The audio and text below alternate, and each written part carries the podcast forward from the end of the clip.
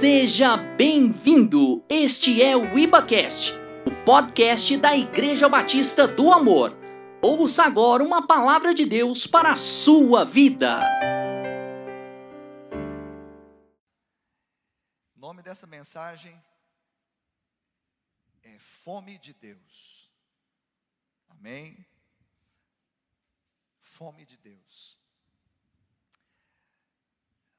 É, em João 4, no verso de número 19, nós vamos ler esse texto até, o, até os, vamos dizer aqui, o, vinho, 38. Até o 38. Então, 19 ao 38 nós vamos ler. Amém? E diz assim a palavra: Senhor, disse-lhe a mulher: Vejo que tu és profeta. Nossos pais adoravam neste monte. Vós, entretanto, dizeis que em Jerusalém é o lugar onde se deve adorar. Disse-lhe Jesus: Mulher, podes crer-me que a hora vem quando nem neste monte, nem em Jerusalém adorareis o Pai. Vós adorais o que não conheceis, nós adoramos o que conhecemos, porque a salvação vem dos judeus. Mas vem a hora e já chegou, em que os verdadeiros adoradores adorarão o Pai em espírito e em verdade, porque são estes que o Pai procura para seus adoradores. Deus é espírito, importa que os seus adoradores o adorem em espírito e em verdade. Eu sei, respondeu a mulher, que há de vir o Messias chamado Cristo. Quando ele vier, nos anunciará todas as coisas. Disse-lhe Jesus: Eu o sou, eu que falo contigo. Neste ponto, chegaram os seus discípulos e se admiraram de que estivesse falando com uma mulher. Todavia, nenhum lhe disse: Que perguntas? Ou por que falas com ela? Quanto à mulher, deixou o seu cântaro, foi à cidade e disse a aqueles homens: Vinde comigo e vede um homem que me disse tudo quanto tenho feito. Será este, porventura, o Cristo? Saíram, pois, da cidade e vieram ter com ele. Nesse ínterim, os discípulos lhe rogaram, dizendo: Mestre, come. Mas ele lhes disse: Uma comida tenho para comer que vós não conheceis. Diziam então os discípulos uns aos outros: Ter-lhe-ia porventura alguém trazido o que comer? Disse-lhes Jesus: A minha comida consiste em fazer a vontade daquele que me enviou e realizar a obra ou a sua obra. Não dizeis vós que ainda há quatro meses até a ceifa? Eu, porém, vos digo: erguei os olhos e vede os campos, pois já branquejam para a ceifa. Verso 36. O ceifeiro recebe desde o ceifeiro recebe desde já a recompensa e entesoura o seu fruto para a vida eterna. E de start se alegram tanto o semeador como o ceifeiro pois no caso é verdadeiro ditado: um é o semeador e o outro o ceifeiro. Eu vos enviei para ceifar o que não semeaste, outros trabalharam e vós entrastes no seu trabalho. Amém? Amém, queridos? Aleluia. Pai, nós liberamos agora a tua palavra, e ela é poderosa, ela é como a espada de dois gumes penetrante, cortante, que discerne, traz, ó Deus, à tona os pensamentos, os intentos da mente e do coração, e que nessa manhã sejamos transformados, Pai, por essa palavra, que ela seja redentora, que ela seja poderosa para produzir, Deus, sinais evidentes de mudança na nossa vida, no nosso ser. Usa, Deus, o pregador nessa manhã, que o Senhor dê a ele unção, intrepidez e ousadia, mas tudo venha do teu coração ao coração da igreja, dos irmãos que estão recebendo essa palavra. Assim nós oramos e te agradecemos em nome de Jesus. Amém. Diga amém. Aleluia. Esse é o contexto do encontro de Jesus com a mulher samaritana. Jesus ele estava é, numa viagem, ele estava saindo da Judéia e indo para a Galiléia. E nesse trajeto ele passava por Samaria. Era uma rota usual. era uma rota comum. E eles então chegaram, Jesus e os seus discípulos, eles chegaram até a cidade de Sicar, está registrado no verso 5, que segundo arqueólogos, segundo estudiosos, é a antiga cidade de Siquém.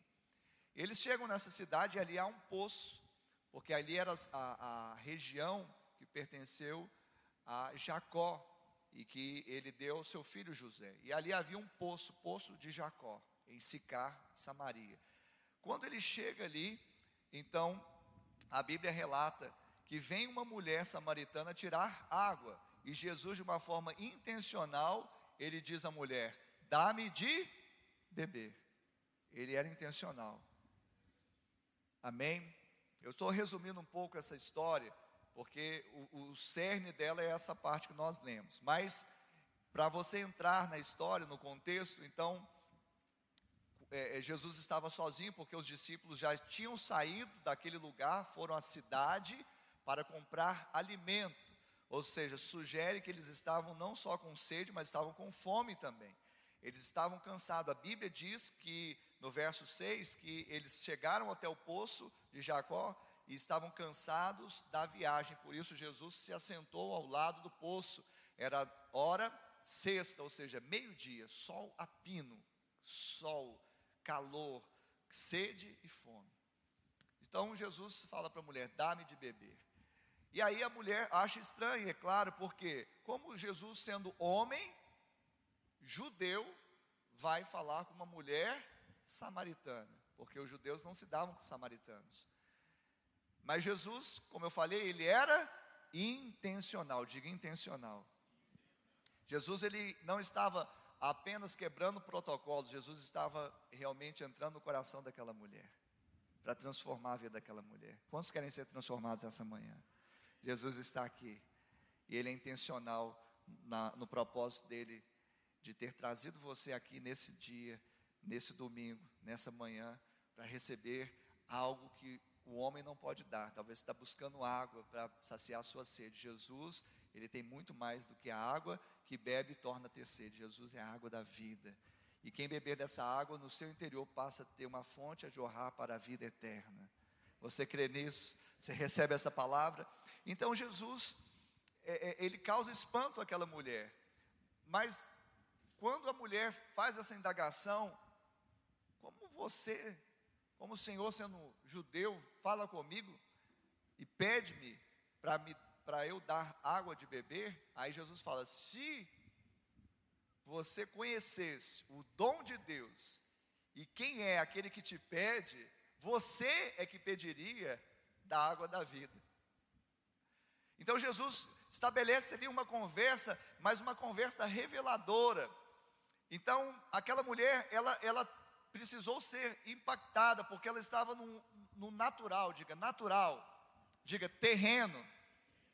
Mas Jesus estava elevando o nível da conversa para algo espiritual, para algo que ela precisava receber da parte dele mesmo. Então, ela ainda indaga: olha, você não tem, falando para Jesus, fala assim: o senhor não tem como tirar, o poço é fundo, como que você, como o senhor vai tirar essa água desse poço fundo? E aí Jesus continua falando: olha, é, quem beber dessa água tornará a ter sede, no verso 14. Aquele, porém, que beber da água que eu lhe der, nunca mais terá sede. Pelo contrário, a água que eu lhe der será nele uma fonte a jorrar para a vida eterna. Aí nessa hora cai a ficha, ela fala assim: então me dá dessa água. Cai a ficha parcialmente, ela fala: me dá dessa água, porque eu não vou precisar vir aqui de novo trazer o cântaro. Então ela, ela teve uma pequena revelação, mas não toda a revelação. Então você está aqui nesta manhã, não para ter uma pequena revelação, mas para ter toda a revelação da parte de Deus a respeito da sua vida. E tem pessoas que ficam só nas gotas, ficam só no terreno, ficam só no natural. Deus quer te levar ao sobrenatural, ao celestial, ao sobre-humano, aos milagres, aos sinais há algo que o homem não pode fazer, instituições não podem fazer humanas, sabe? O sistema desta terra não pode dar. Deus, Ele quer te dar uma revelação completa que Jesus é o Cristo e Ele, revelado a você, vai suprir cada uma das suas necessidades. Você crê nisso? Então ela falou: Dá-me desta água, para que eu não tenha mais sede e nem precise voltar para vir buscá-la. Então ela teve uma parte de revelação, não toda. Ela pensou que Jesus fosse talvez o diretor do DEMAI lá de, de Sicar, da Copasa. Ele, né, ah, eu não vou precisar vir aqui mais com um cântaro. Ele vai me dar água de graça. E depois ainda vai jorrar. Só que Jesus então fala assim: Eu vou agora mudar. Que Jesus foi intencional e ele fala assim: Chama seu marido. no meio da conversa, Jesus fala assim: Vamos lá, já que ela pensou que eu era o, o diretor do DEMAI, da Copasa, chama seu marido. Ah, eu não tenho marido. Ah, disseste bem, porque cinco você teve, e o que você tem agora não é teu. Aí ela falou: Agora ele é profeta. Ele não é só o diretor do DEMAI, da Copasa, ele é profeta. Ele revelou minha vida, ele esquadrinhou o meu ser, ele sabe a minha bagunça da minha vida, os meus relacionamentos, as minhas fraquezas, as minhas mazelas, e inclusive a minha situação atual. Então, nessa conversa, aí entra no verso 19, que a gente leu, né? Que ela fala: Vejo que tu és profeta. Aí ela vem para uma conversa mais teológica: Olha, já que o Senhor é o profeta, então os nossos pais adoravam em Gerizim, um monte em Samaria, que era um, um eles ergueram os samaritanos um templo para ser rival ao templo de Jerusalém. Mas os, os judeus adoram em Jerusalém. Aonde que deve adorar? Jesus fala, não é aonde, é como. Porque o Pai procura adoradores que adorem em um lugar? Não. Adorem em espírito, ou seja, como? Em espírito e em verdade. E está sendo inaugurada esta era agora, porque eu estou aqui. Porque é a pregação veio para os judeus, mas agora eu estou passando por Samaria e estou trazendo a mensagem para você agora. Aleluia. Jesus, ele cumpriu Atos 1:8 também. Ele não foi só uma uma delegação aos seus discípulos, mas ele começou também em Jerusalém, ele foi para a Judéia, ele foi para Samaria e ele chegou aos gentios também aos confins. Jesus, ele passou por Samaria de uma forma intencional. Não foi só uma rota usual de viagem. A Bíblia fala no verso 4 de João 4, era era-lhe necessário atravessar a província de Samaria. Então você pode estar passando por um lugar que você acha, por que, que eu estou passando por aqui? É necessário. Porque Deus quer fazer não apenas em você, mas através de você alguma coisa em Samaria. Quem está entendendo isso? Amém? A sua vida não está como um barco à deriva. Quem está, quem é o timoneiro, quem está à frente, quem está dando direção, quem está conduzindo é o Senhor Jesus. Ele entrou no seu barco, o barco da sua vida, o, o barco que está no mar da vida, não vai naufragar, ele vai chegar a porto seguro, que é a Nova Jerusalém. Mas enquanto você passar no mar da vida, Deus tem plano para você e através de você. Fique atento, fique atento. Amém? E aí, nós já lemos, eu não vou voltar a ler, mas nós vemos essa conversa, até mais agora de cunho teológico, e Jesus fala: olha, realmente, Deus é espírito, importa que os seus adoradores o adorem em espírito em verdade, ou seja, não é aonde, é como. A mulher fala: Ah, eu sei, vai vir o Messias. Ela ainda não tinha toda a revelação, mas aí, quando o próprio Jesus fala: Não vai vir, eu sou o Messias, eu que te falo. Então, nesse momento, aí, não é a ficha caiu, o cântaro caiu, né?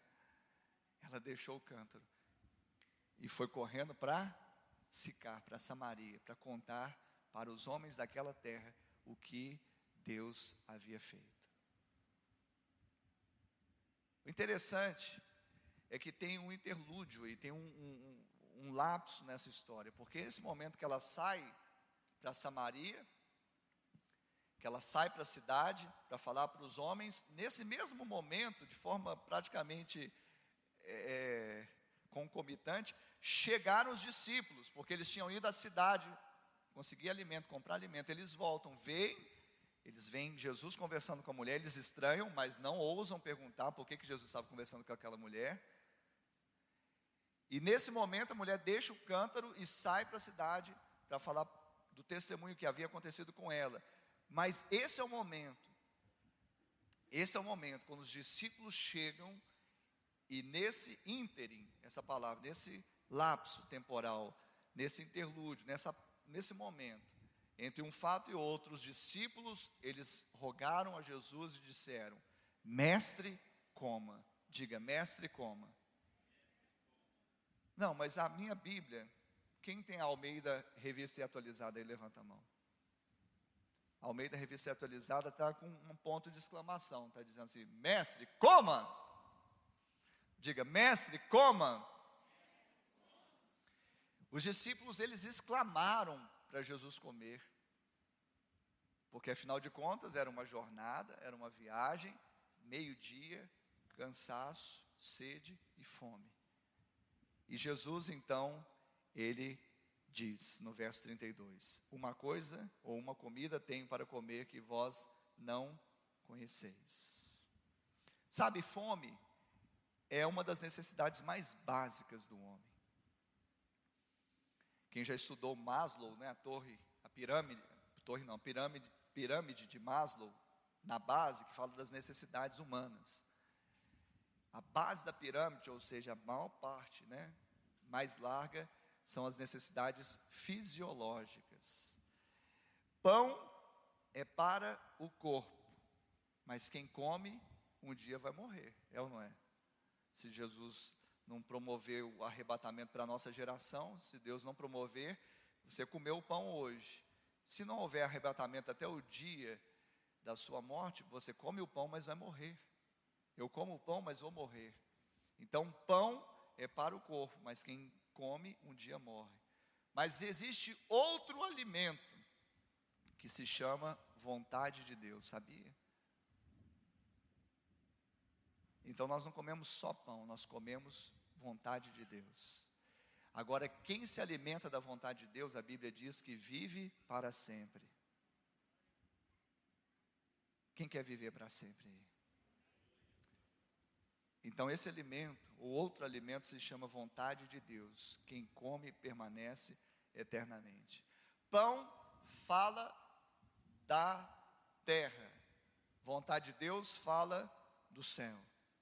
Lá em 1 João, capítulo 2, verso 17, você quiser acompanhar comigo, 1 João, capítulo 2, verso 17, eu quero usar a nova versão transformadora. Achei interessante essa versão que diz assim, 1 João 2,17: E este mundo passa, e com ele tudo que as pessoas tanto desejam, mas quem faz o que agrada a Deus vive para sempre. Vou repetir. E este mundo, diga, passa. Vou repetir. E este mundo, e com ele tudo que as pessoas tanto desejam, mas quem faz o que agrada a Deus vive para sempre. Então, o mundo, e o pão fala do que é terreno, fala do que é do mundo, as necessidades. Passa. Come e morre. Mas quem faz, quem come da vontade de Deus, permanece para sempre. É o que está escrito aqui em 1 João 2,17. Então, nesse contexto que nós lemos aqui, estamos mergulhados, imersos, nós temos que entender que Jesus falava de algo que aquela mulher ainda não conhecia. Mas quando a ficha caiu, que o cântaro foi deixado, começou a mudar a história daquela mulher. Porque até então ela estava cogitando de algo terreno, natural. Inclusive os próprios discípulos que andavam com Jesus estavam dizendo: Mestre, coma, ou seja, coma essa comida, coma este pão. Mas existe uma, um outro alimento que nós devemos considerar muito mais do que o pão que nós comemos diariamente para o nosso corpo. Quem está entendendo pode dizer amém. Então, quando nós falamos desse alimento, ou seja, o pão físico, nós estamos falando do alimento que está associado às necessidades materiais, físicas do homem. Mas Jesus, lá no Sermão do Monte, ele já tratou sobre esse, esse assunto. Jesus, ele já tratou dessa questão quando ele perguntou para os seus ouvintes, dizendo: Não é a vida mais do que o alimento? Não é a vida mais do que o alimento? Não é o corpo mais do que as vestes? Ou seja, o que mais importa? Jesus está ajustando a questão de importância, ou seja, o pão, ele supre a vontade do corpo, ele é necessário para eu viver, mas existe outro alimento, existe outro, é, outro pão que nós devemos comer, que se chama vontade de Deus, porque quem come da vontade de Deus permanece eternamente. Amém? Diga assim: não é a vida mais do que o alimento. Então a questão que estava sendo debatida, a questão que estava sendo posta aqui, junto ao poço de Jacó, lá em Samaria, não era simplesmente uma questão humana, natural. A questão na cidade samaritana de Sicar, junto ao poço de Jacó, era exatamente esta: não é a vida mais do que o alimento? Ou seja, a vida de uma mulher samaritana não vale mais do que um pão? A vida de uma mulher samaritana não vale mais do que o pão, ou seja, quando eles falaram, come Jesus, mestre, coma, é certo que eles estavam preocupados com Jesus no, no sentido humano, ou seja, suprir a sua necessidade fisiológica, sua necessidade de, de comer pão, mas Jesus tinha, ou seja, uma comida para comer que eles ainda não conheciam que era exatamente fazer a vontade de Deus, mas hoje nós conhecemos porque Jesus já se revelou a nós, e quando Jesus se revelou a nós, nós também já entendemos que Ele é o pão da vida, e Ele traz esse alimento, e Ele também supre a nossa fome, e Ele traz exatamente esse alimento que é fazer a vontade de Deus. Em outras palavras, as coisas celestiais, elas sempre serão mais importantes do que as terrenas. As coisas celestiais valem mais do que as coisas terrenas. Se elas valem mais, o que nós deveríamos nos dedicar mais? Ao pão que nós comemos e morremos ou à água da vida que nós bebemos e nunca mais teremos sede? Será que nós devemos nos dedicar mais a granjear o pão que penosamente nós granjeamos, que nós conseguimos? Ou será que nós precisamos entrar também no descanso de Deus e crermos que Ele também quer trazer o que? Provisão na nossa vida e suprir as nossas necessidades mais íntimas. E não apenas em nós, mas através de nós. Então, as coisas celestiais valem mais do que as coisas terrenas. Quando Jesus, ele encontrou com aquela mulher samaritana, querido, e como eu falei, repeti aqui algumas vezes, ele foi intencional, ele queria mudar a vida dela. E ele mudou. Os nossos encontros, eles não são casuais. Diga, os nossos encontros não são casuais. Amém? Você está lá na sua família, às vezes fala assim: Ah, eu queria ter nascido em outra família, minha família é muito problemática. Se você não é problemático, então leve a solução para ela. Você não está ali à toa, debalde, sem motivo. Não é casual. Aliás, a sua família é uma benção. A sua família é uma benção. Comece a abençoar a sua casa, a sua família, os seus. Porque nós trazemos à existência aquilo que não é aparente. E exatamente quando nós fazemos confissão de fé, não apenas sabe, uma, um mantra repetindo alguma coisa que não tem efeito, mas quando nós declaramos a palavra de Deus, a minha família é bendita, porque bendita será todas as famílias da terra por causa de Cristo, e Cristo está na minha vida, Ele me alimentou, agora eu vou levar alimento para minha casa. Não é pão, água, mas eu alimento a vontade de Deus. Você não está no seu trabalho também aleatoriamente, você está lá para cumprir um propósito de Deus. Deus ele faz algo tremendo, porque aonde nós estamos, nós somos tratados e também nós somos agentes de tratamento na vida de outros. Sabia disso? Porque no relacionamento que a gente vai colocando para fora o Adão e vai colocando para dentro Cristo, segundo Adão. Vou repetir. É no relacionamento que nós vamos expurgando o Adão e introjetando o segundo Adão, que é Cristo. é no relacionamento. Então você não está no seu trabalho à toa. Não é casual, diga, não é casual. Então Jesus não estava lá casualmente, Jesus estava lá intencionalmente. E Jesus não abordou aquela mulher também casualmente, Jesus abordou aquela mulher intencionalmente. Jesus, ele quebrou protocolos. Querido, você, não sei se você tem noção do que, é um homem judeu conversar com uma mulher samaritana. Os fariseus, para você ter uma ideia, eles evitavam qualquer contato com mulheres não parentes. Sabia disso? Os religiosos da, do judaísmo. Sabia que, na opinião dos rabinos, todos os samaritanos, todos, sem exceção, eram ritualmente imundos. É por isso que os judeus não se davam com o samaritano, porque os judeus se achavam puros. E eles consideravam, principalmente os rabinos, os samaritanos, ritualmente impuros. Você sabia que os fariseus, eles opinaram que seria melhor queimar a Torá a ter de entregá-la a uma mulher? E Jesus então, ele ensinou a mulher, ele entregou não só a Torá, ele entregou o próprio verbo vivo, vivo para aquela mulher. Que seria uma aberração para os fariseus, porque eles preferiam queimar a Torá a ter de entregar ou ensinar uma mulher. Eles não achavam eles dignos, porque eram para eles, e de fato historicamente, era uma mistura entre os judeus e povos pagãos. E os fariseus, eles evitavam qualquer contato com as mulheres que não fossem parentes. Jesus, ele entra ali naquela história para mudar a história daquela mulher. Amém? Então, primeira coisa, querido, baixe as armas do preconceito. Viu? E, eu, e, e, esse que vos fala, eu era, eu tinha muito assim, eu era muito crítico. Eu não, eu não tinha preconceito assim de raça, de nunca tive isso. Mas eu era muito crítico, dependendo do, do perfil da pessoa, do que ela gostava, do que eu, eu era demais. E o, confi, e o desconfiado não é confiável, sabia disso?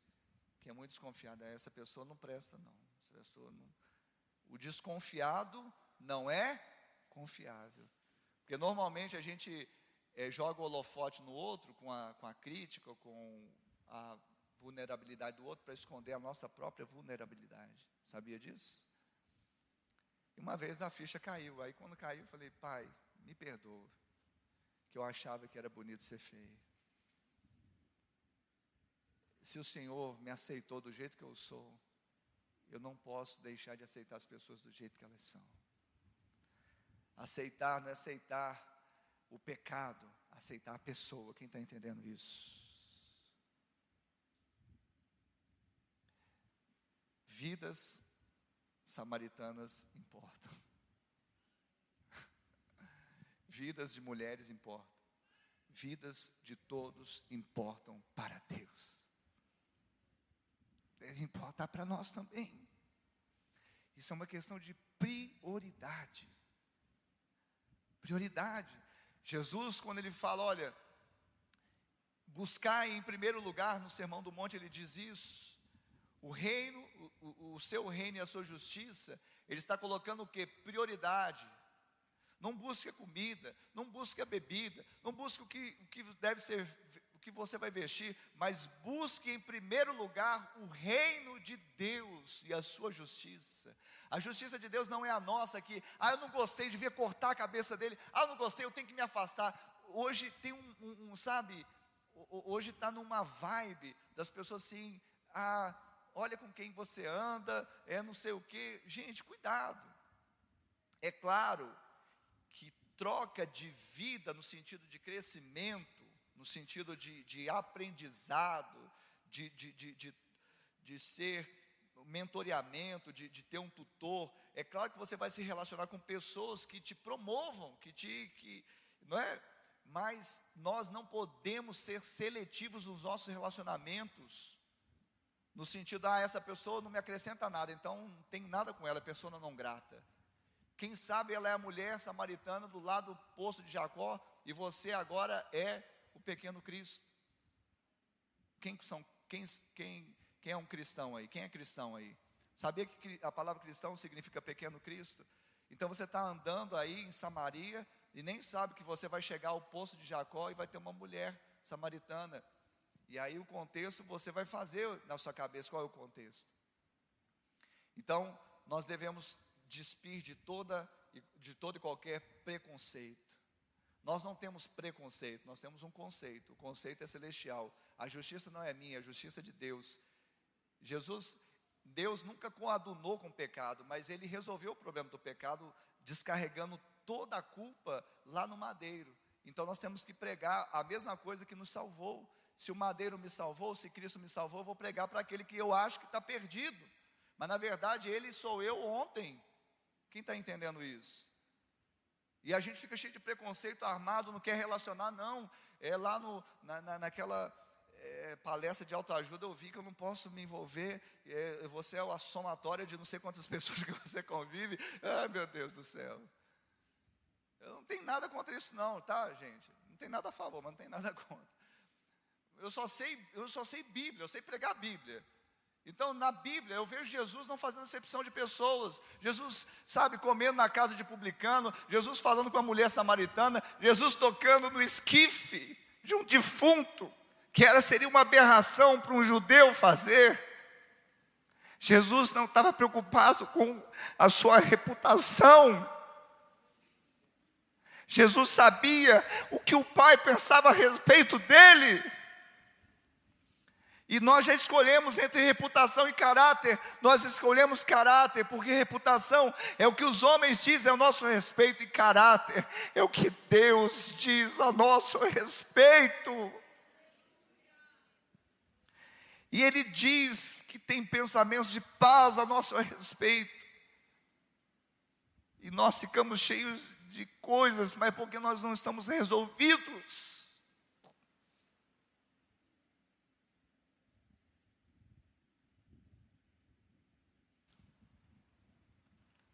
Se resolva. Porque a resolução já veio, Jesus já está na sua vida. Não deixe as oportunidades passarem.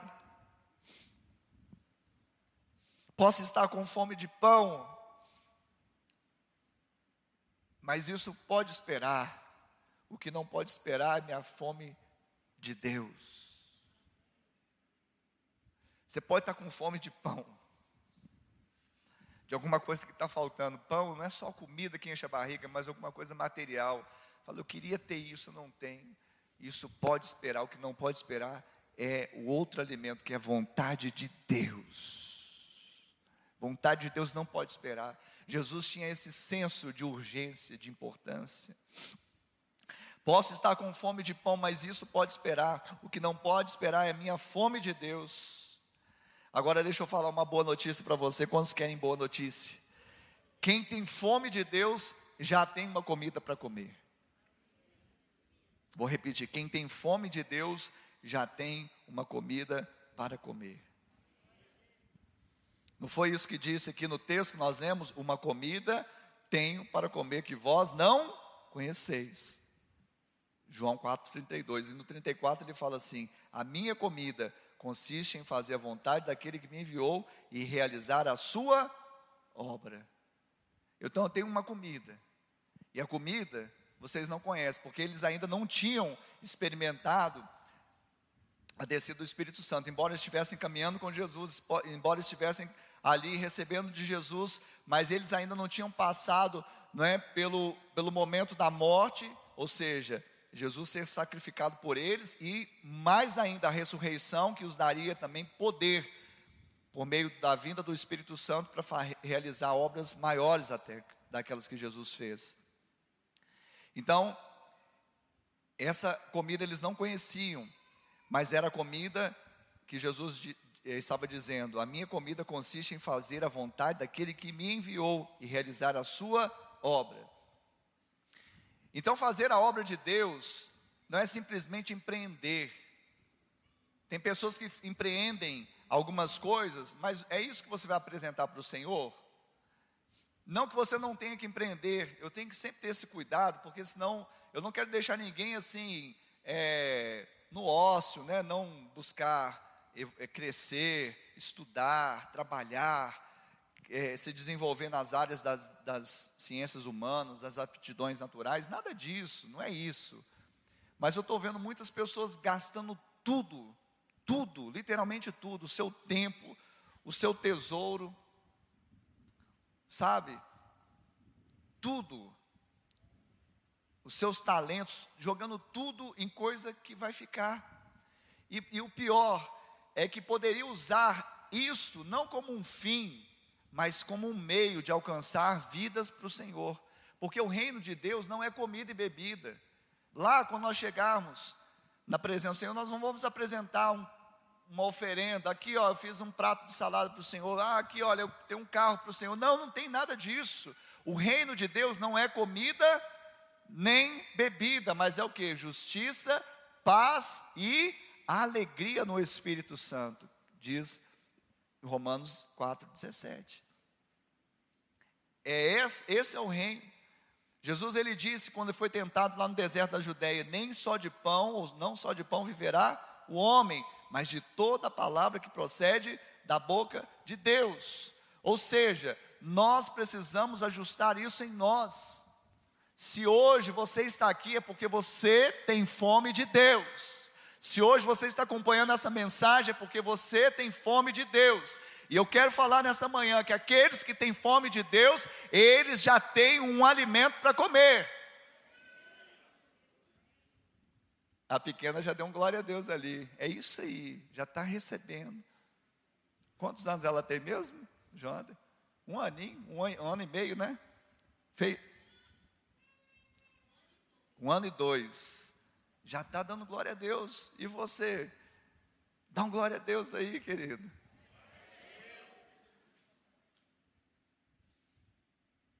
Amém. Glória a Deus. Quem tem fome de Deus já tem comida para comer. A questão não é essa. A questão é que somente quem tem fome de Deus terá também prazer nesse tipo de comida. Amém? Então, fome nós temos. Só que a gente precisa ter também prazer na comida que nos é dada. Amém? Porque quando eu tenho fome de Deus, mas outros manjares eu também desfruto e como, eu vou perder a fome de Deus. Sabia disso? Então eu tenho que ter fome de Deus e tenho que amar esse cardápio mais do que qualquer outro. Eu não sei se você é como eu. Eu sempre peço a mesma coisa para comer. A Ana gosta de variar. Esses dias a gente foi numa sanduicheria, não vou falar o nome para não fazer merchandising de graça, né? Se eles quiserem patrocinar o IBA News, aí a gente pode conversar. Mas aí foi na sanduicheria, aí chegou lá, primeira vez que nós fomos de hambúrguer artesanal.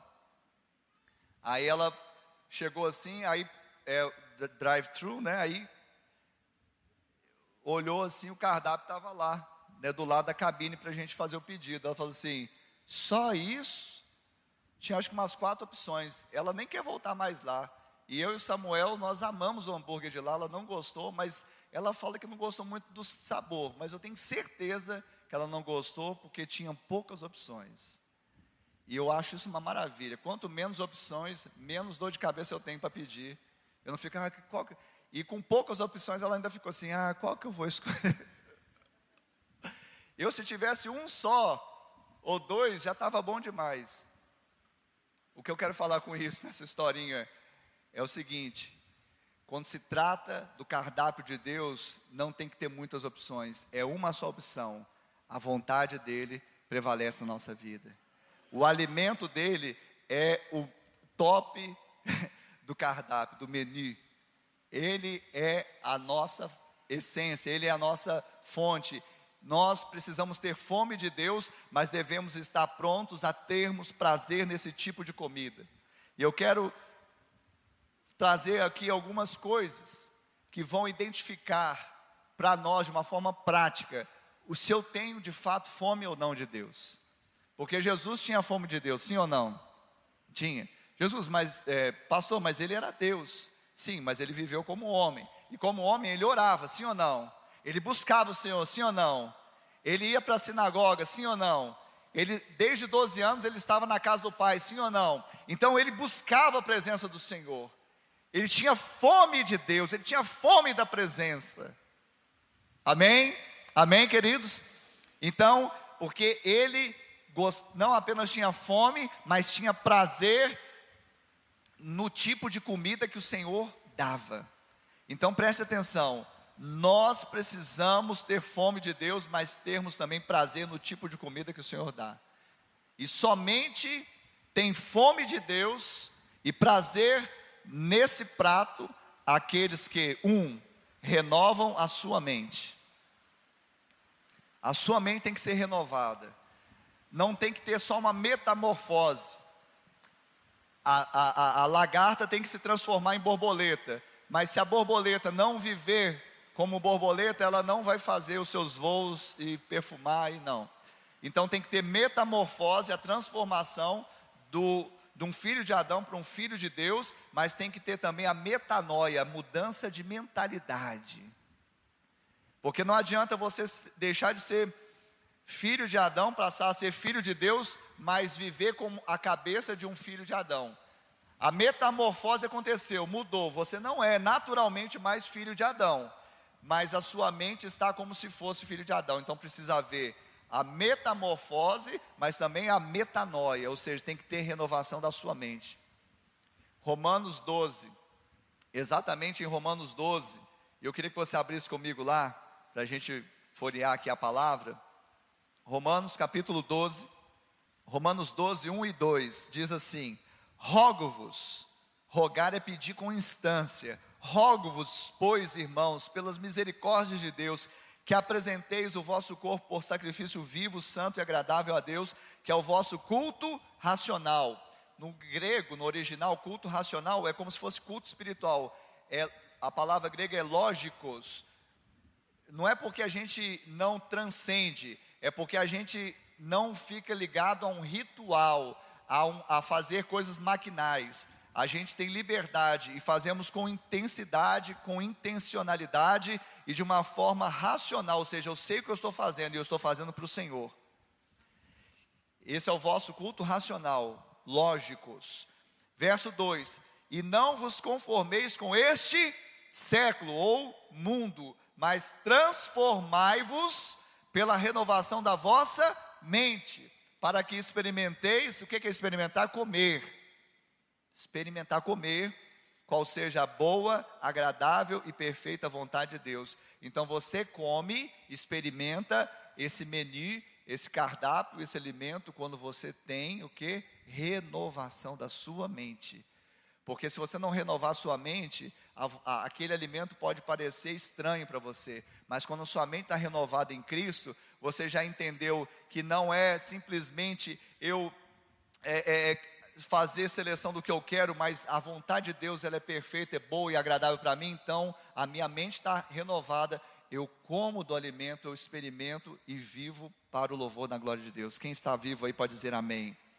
Então, primeira coisa para você ter fome de Deus e prazer nesse tipo de comida é renovar a sua mente. Segundo, amadurecer.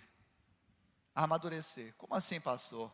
Paulo ele também disse lá em 1 Coríntios, vai mais adiante, 1 Coríntios capítulo 13. 1 Coríntios capítulo 13, versículo de número 11. Amém? Paulo está falando sobre o amor, que é o dom supremo, e ele fala o seguinte: Quando eu era menino, falava como menino, sentia como menino, pensava como menino. Quando cheguei a ser homem, desisti das coisas próprias de menino. Amém? Normalmente menino gosta de giló, de quiabo, de verdura. Mas quando cresce, alguns meninos amadurecem e comem giló, quiabo E outros continuam menino, né? não come essas coisas. Eu quero falar que normalmente a criança, ela faz assim, ela não gosta de comer certas coisas, não é? Porque ela não sabe que é importante para ela, que o prato tem que ser colorido, tem que ter verde, tem que ter. Não é verdade? Lá em casa é assim, na sua casa também? Papai, o que, que, é isso? A Esté vê um negócio verdinho, pequenininho, no meio do, um, de um pão de queijo temperado. Pequenininho. O que, que, é isso, papai? É uma salsinha. Né? Ah, não quero não. Samuel, quando era mais novo, eu não sei que desenho que ele viu, não sei o que, que ele viu, que ele, ele não queria comer carne. Assim, não é que não queria comer carne. Se, a, se ele soubesse que a carne era de vaca, de boi, de galinha, de porco, ele não comia. Aí, aí colocava a carne no prato dele, aí, o que, que é isso, papai? Essa carne é de quê? É carne de churrasco. Aí ele. Aí colocava outra carne no prato dele. Papai, que carne é essa? Carne de panela. Um dia, num churrasco que a gente foi, algum lugar, não lembro direito, né, Samuel? Aí alguém serviu para ele. Aí ele perguntou pro. aí deu ruim. Perguntou para o camarada que estava tirando a carne lá: que carne é essa? Ele, carne de vaca. Quando eu era menino, pensava como menino, falava como menino, agia como menino. Mas quando eu cheguei na maturidade, eu desisti das coisas de menino. Então, para você ter fome de Deus e ter prazer na comida que Deus te dá, você tem que deixar de ser menino. Menino fica querendo escolher o que vai comer e não sabe que tem coisas que são boas para o seu crescimento. Quem está entendendo isso? Três, para você ter fome de Deus e prazer na comida dele, elevar os seus pensamentos. Colossenses, abra comigo em Colossenses, capítulo 3.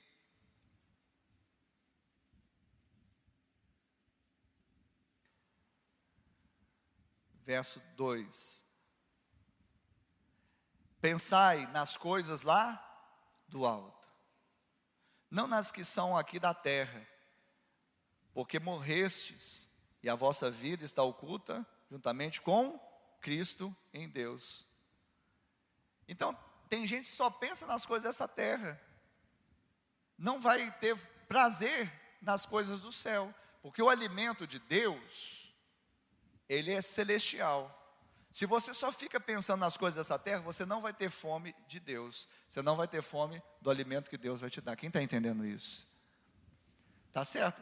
Pastor, mas eu não posso me desligar. Eu não me desligo. Eu faço o que eu tenho que fazer. Eu sou pai. Eu sou marido. Eu sou ministro. Sou, né, tenho um trabalho, tenho um ministério. Sou pastor. Sou irmão. Tenho que pagar a conta, pagar tributo. Eu não deixo a minha vida, eu faço o que eu tenho que fazer. Mas em tudo isso eu posso estar fazendo, mas o meu pensamento sempre está sendo elevado, porque eu não vejo como coisas simplesmente naturais, ocasionais e casuais. Eu vejo como plano de Deus para que eu cumpra o propósito dele aqui na terra. Então, em todo tempo, eu começo a ver, Pai, o que, que o Senhor quer me ensinar nessa, nessa situação. Pai, o que, que o Senhor quer me usar nessa outra situação? Pai, aonde o Senhor quer me levar? Pai, qual que é o propósito? Pai, o que tem a ver essa pessoa que apareceu? Eu pensei que era enviado de, de, Satanás. Mas até o enviado de Satanás, o mensageiro de Satanás que pôs um espinho na carne de Paulo, esse espinho acabou não trabalhando contra ele, mas a favor dele porque ele entendeu que a graça de Deus bastava sobre a vida dele. Então preste atenção, querido, quando nós falamos pense nas coisas do alto, é porque se você pensar no menu da terra, nada que vier do alto vai te satisfazer. Vou repetir, porque se a sua mente estiver no menu dessa terra, nada que vier do cardápio celestial vai te atender. Quem está entendendo isso? Então não basta ter fome e falar, eu tenho fome de Deus, levanta a mão no culto, mas na minha vida eu não tenho fome de orar, eu não tenho fome de ler a palavra, eu não tenho fome de evangelizar, eu não tenho fome de compartilhar, eu não tenho fome de testemunhar, eu não tenho fome. É porque a, minha mente está ocupada com as coisas terrenas, então logo não tem como ocupar dois, duas coisas ocuparem o mesmo espaço no mesmo tempo três ou quatro, para você ter fome de Deus e ter prazer nesse tipo de comida, você precisa confiar incondicionalmente. Porque às vezes você, como eu também, achamos estranho aquilo que Deus pede para nós, segundo os oráculos, a palavra, uma revelação. E às vezes a gente acha que esse alimento não está muito bom. Você lembra quando Jesus operou aquele milagre ali na pesca maravilhosa? E Jesus, ele esteve com os discípulos que eram pescadores exímios, inclusive Pedro. E ali eles tinham tentado pescar a noite inteira e não conseguiram pescar um peixe sequer. Aí chega um carpinteiro, fala para um pescador com brevet de arraiz, brevet de pesca marítima, pesca israelense, e o, o carpinteiro de Nazaré chega para o pescador e fala: volta lá e lança do outro lado. Você já achou estranho alguma coisa que Deus falou para você? Seja sincero e levanta sua mão. Eu já. Pedro também deve ter achado muito estranho. Mas a questão é que se eu tenho fome de Deus e tenho fome do alimento que Ele quer me dar, então eu vou confiar incondicionalmente. Porque aquele que confia incondicionalmente, ainda que ele não está entendendo a, a, a, o procedimento, o protocolo, ele vai ter peixe para comer, fresco. Amém, Jesus? Jesus? E Pedro falou: sob a tua palavra lançarei a rede. Sob a tua palavra lançarei a rede. Está registrado lá em Lucas 5, no início do capítulo 5. Para quem tem fome de, de Deus e quer ter também prazer no tipo de comida que Deus oferece, não pode fazer cara feia com o remedinho que Deus dá. Vocês sabem, agora eu quero ver na Bíblia, pastor. Essa foi demais, essa o senhor foi longe. Então vamos lá. Êxodo 15, essa vamos abrir, Êxodo 15. Quem tem fome de Deus aí? Glória a Deus. Estou morrendo de fome, pastor. Quem tem fome de Deus aí? Pastor, é porque já está dando quase meio-dia e eu estou com fome de. Olha lá o que nós estamos pregando. O pão pode esperar, tá bom? A vontade de Deus, não. Amém? Êxodo 15, quem achou? Deixa eu. Vai no 23.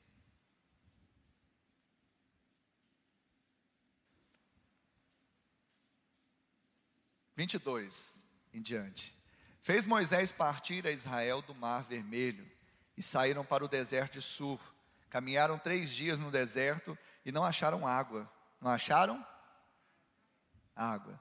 Verso 23. Afinal, chegaram a Mara, todavia não puderam beber as águas de Mara, porque eram, eram o quê? Amargas. Por isso, chamou-se-lhe Mara. E o povo murmurou contra Moisés, dizendo: Que havemos de beber? Olha o homem pensando na sua necessidade mais básica. É lícito, mas nem sempre convém. Nesse caso, não convinha. 25: Então Moisés clamou ao Senhor, e o Senhor lhe mostrou uma árvore. Lançou a Moisés nas águas, e as águas se tornaram doces. Deu-lhes ali estatutos e uma ordenação, e ali os provou. Amém?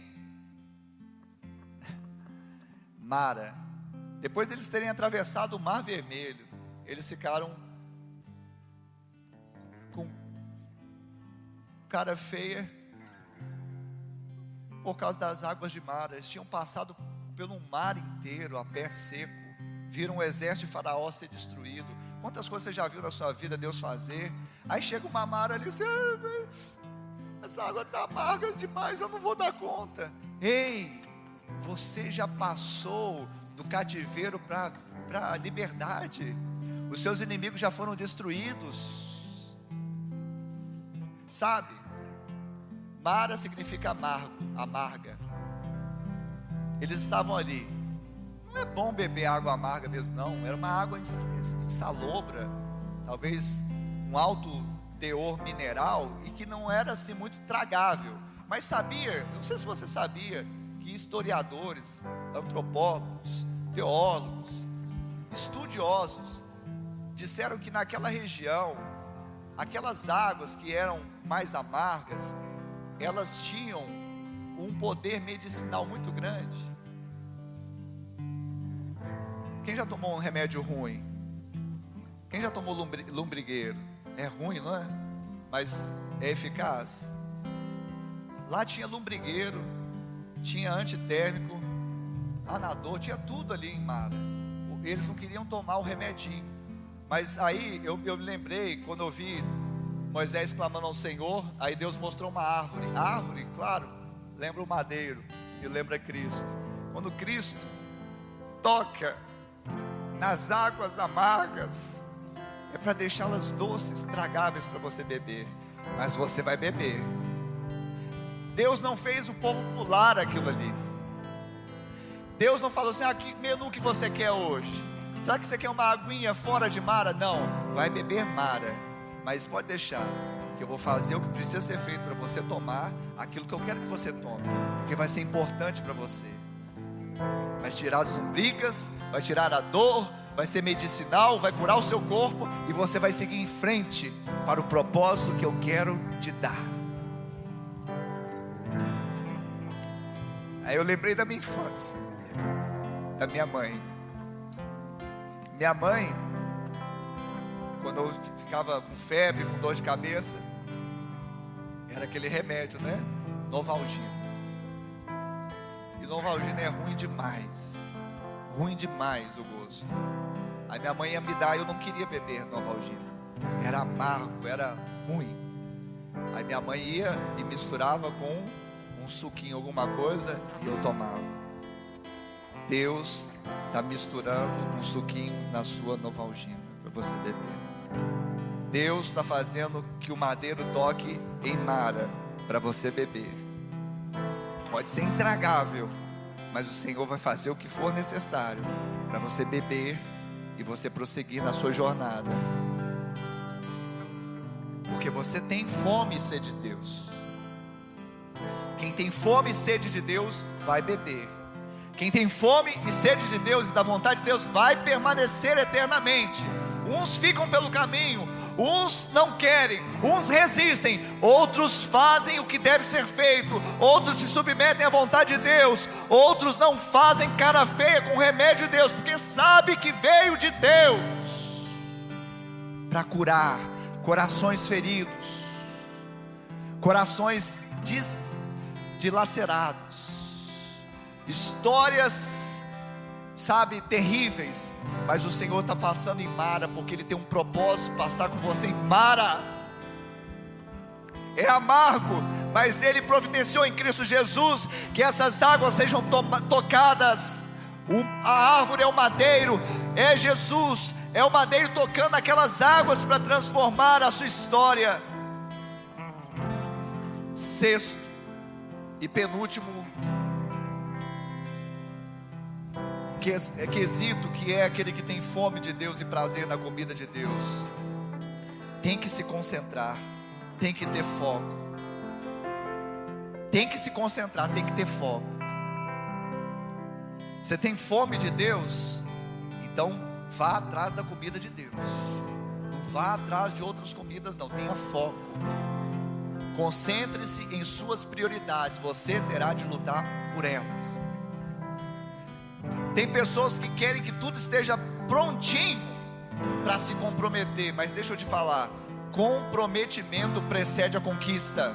Se comprometa hoje em não olhar para a direita, para a esquerda, mas manter o foco no Senhor. Se você tem fome de Deus, eu quero Deus, eu quero a Sua vontade, eu quero essa comida, então olha para Ele, olha para Ele,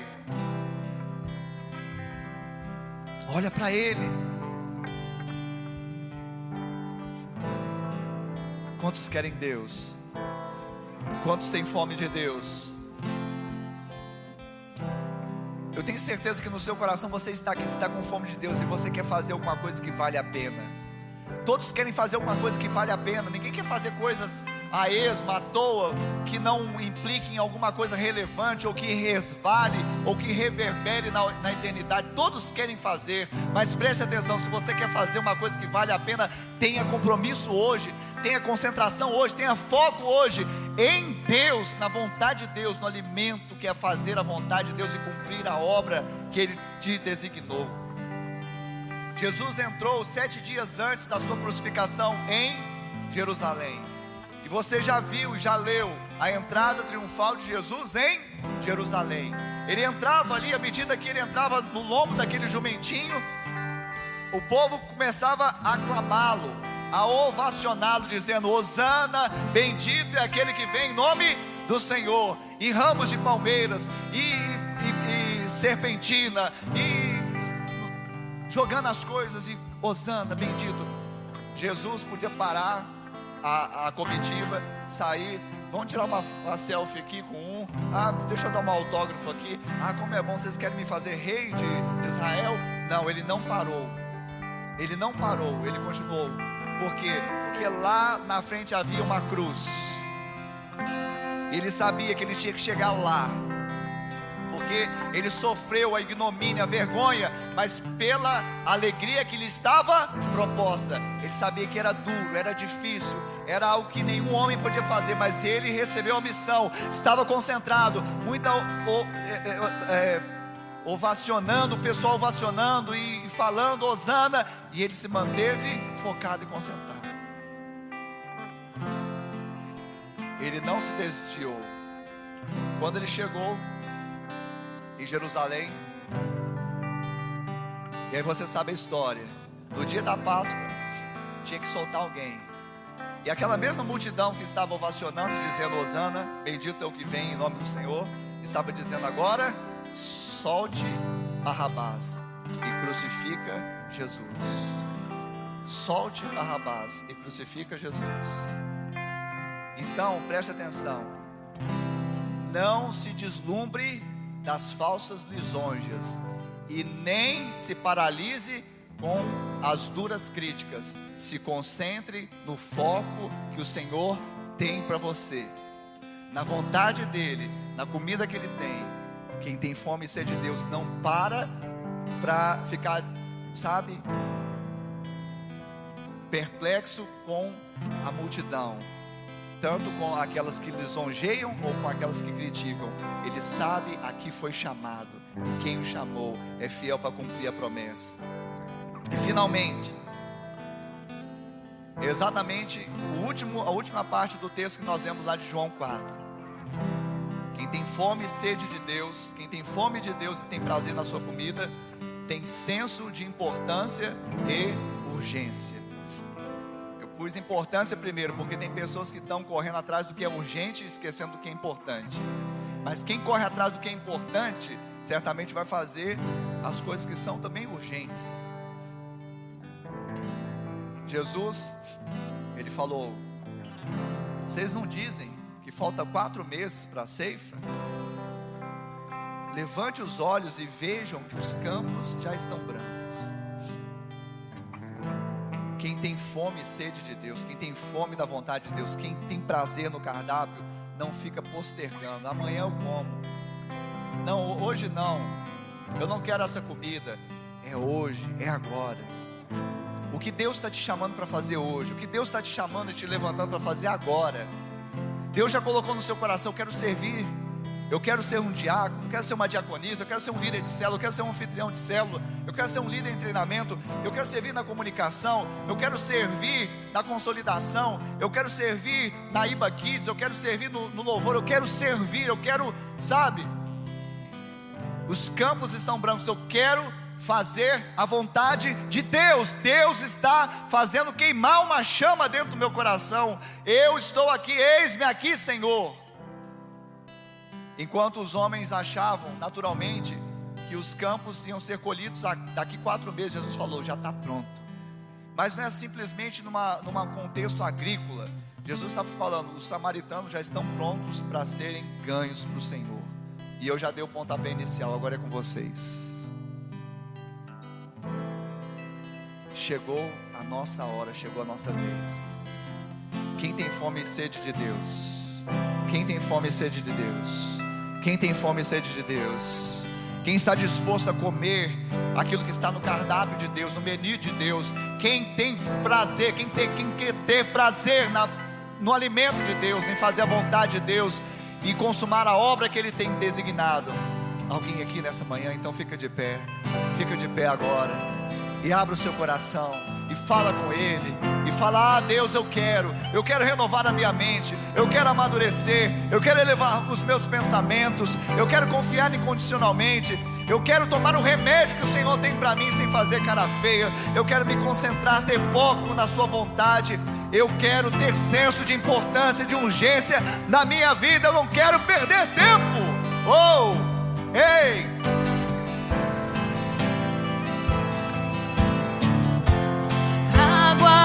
Viva cobre-me.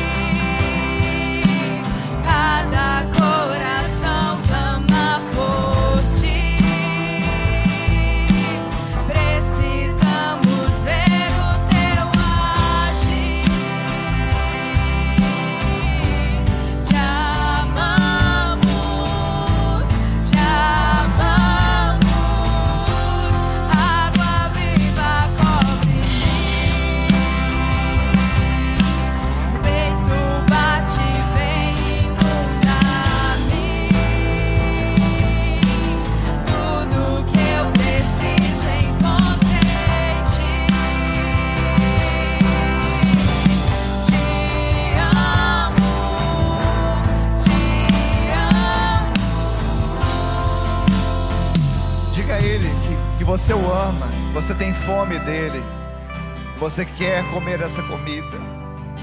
Diga, Pai, eu estou faminto, eu estou sedento, eu quero comer, eu quero comer, eu quero comer,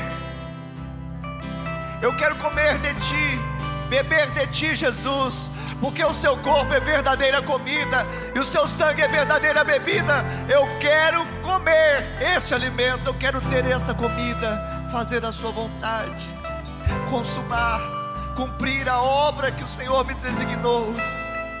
Eu quero ter fome e sede de Ti, não quero escolher o que vou comer, mas eu quero depender de Ti, confiar em Ti e crescer para o louvor da Sua glória. Oh, papai, eu estou aqui. E Deus olha para você hoje. Deus contempla o seu coração hoje.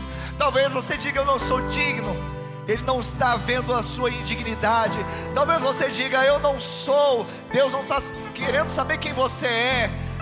Sabe? Talvez você diga: Eu não tenho. Deus não quer saber o que você tem. Simplesmente creia. Ele fará, fará a obra. Ele vai derramar a graça. Ele vai fazer tudo que precisa ser feito.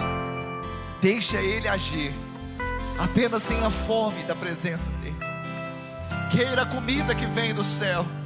Não gaste todo o seu dispêndio, todos os seus recursos no pão que nós comemos e morremos, mas coma da vontade de Deus, porque aquele que come e faz a vontade de Deus, ele permanece para sempre.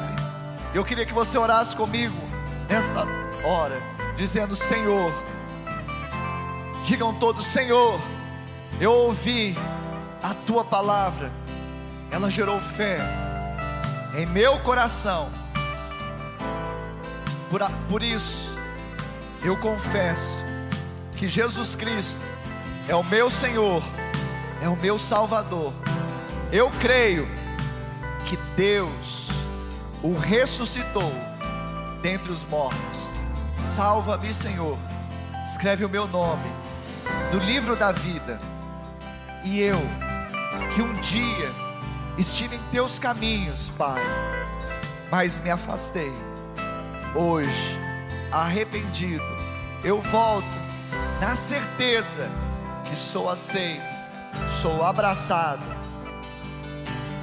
Coloca um anel no meu dedo, sandálias nos meus pés, me dê vestes novas, porque o filho volta para a casa do Pai, para a casa onde há pão, há comida abundantemente.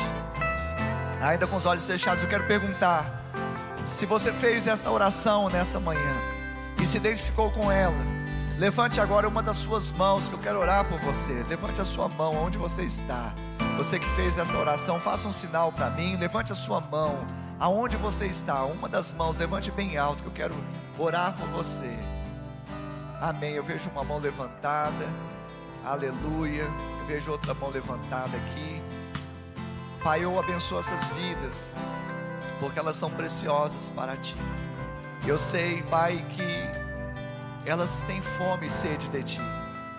E agora, Senhor, na revelação desse Jesus maravilhoso, como pão da vida, como água da vida, Pai, eu sei que o Senhor vai suprir cada uma dessas vidas agora, dessas, desses corações sedentos. E não somente isso, mas eles terão prazer na comida que será servida.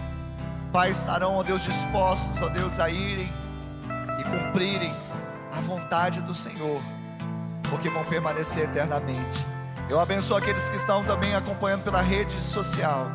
Se há alguma vida agora que se rendeu ao Senhor, o Senhor vai ao encontro dela agora e transforme agora também para o louvor da sua glória.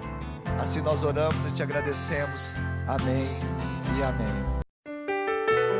Obrigado por acessar o IbaCast. Acesse nossas redes sociais. Siga Igreja Batista do Amor. Até a próxima!